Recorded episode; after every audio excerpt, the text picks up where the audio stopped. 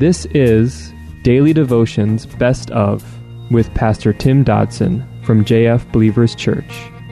Subscribe to our podcast by visiting jfbelievers.com.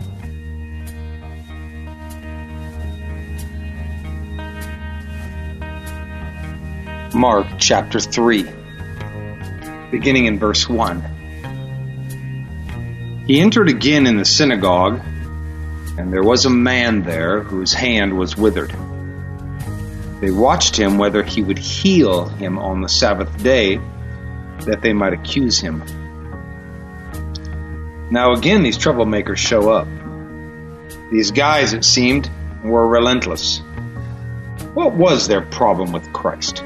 After all, wasn't Jesus doing good things? Sure. But that really wasn't the point, you see. The issue was power, prestige, and position. Their power and their prestige and their position. And they were protecting such with all the defense they could muster. It seems that the Pharisees still exist today. For even now they condemn and ridicule and they wait and they watch. They seek out any and every opportunity to accuse another of anything they perceive as contrary to their legalism. John 15:20 says, "If they persecuted me, then they will also persecute you." There was, you see, at that time a lengthy list of rules that pertained to the Sabbath, and Jesus, it seemed, was breaking them. However, ultimately, it wasn't the rules they were defending, but rather themselves. Verse 3 says, And he said to the men, or said to the man whose hand was withered, Stand up. Jesus now turns his attention to these uh, men, or this man before him, with the withered hand. Jesus makes a request of him. A request very similar to that which he had made when he called the apostles.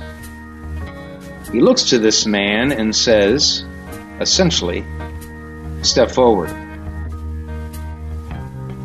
When all of the Calvinism and Arminianism arguments are spent, when man finally stops arguing over whether it's God's sovereignty or man's free will, we are left with this. Where Jesus calls to us and says, Follow me. Jesus looks to us and says, Step forward. What follows thereafter would be all Jesus. However, there's no question that at the onset, we are being asked to actually move.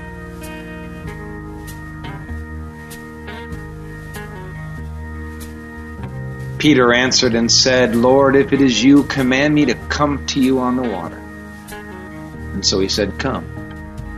And when Peter come down out of the boat, he walked on the water to go to Jesus.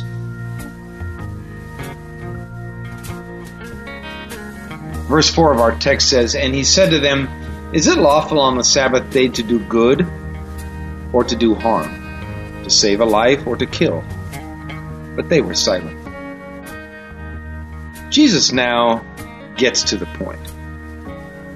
None of the legalistic denominational rules matter when Jesus sets out to do his work.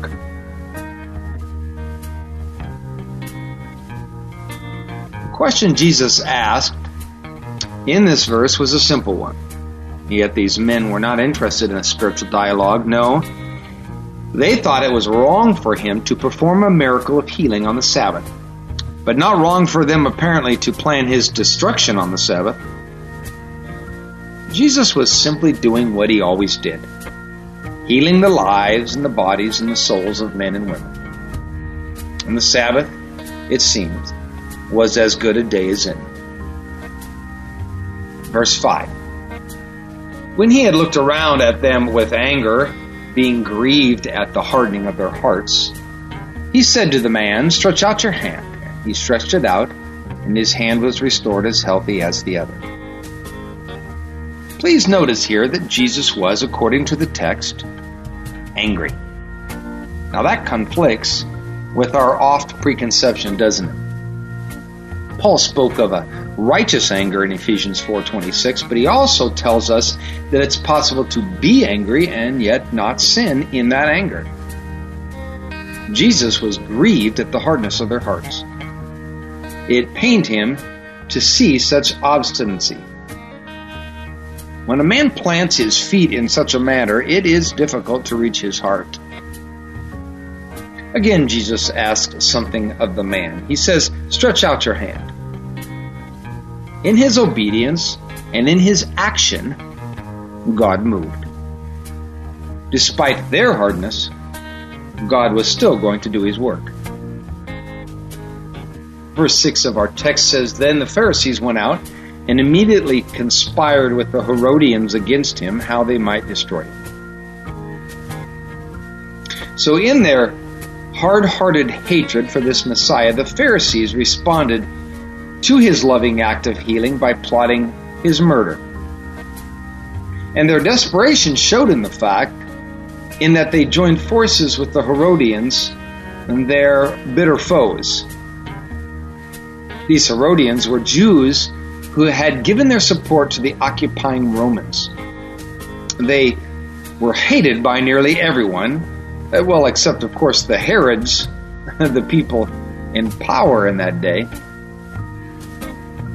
Verse 7 says Jesus withdrew to the sea with his disciples, and a great multitude followed him from Galilee, from Judea, from Jerusalem, from Idumea, beyond the Jordan, and those from around Tyre and Sidon a great multitude, hearing what great things he did, came to him. Twice in these verses is the phrase great multitude. In a short period of time, Jesus had inadvertently become famous. The crowds had begun to gather now when word spread concerning the great things he was doing. It is often the very works of God that brings the true seekers to the feet of Jesus. Jesus had pulled back from the masses, taking his apostles aside for a much needed respite, no doubt. Despite the fact that there were already forces out to kill him, we can rest assured that his withdrawal was not out of fear. For when those in power finally did take Jesus, what did he state? He said, Wasn't I daily in the temple amongst you? No, he was not running away in fear. Jesus knew he was safe until the time came for the scriptures to be fulfilled. More than once, when the crowds rose up to kill him, he supernaturally, quote, passed through the midst of them, end quote. Oh, if he had needed to, he could have done so daily. That was our daily devotional by Pastor Tim Dodson. For more information about Pastor Tim or JF Believers Church, visit jfbelievers.com.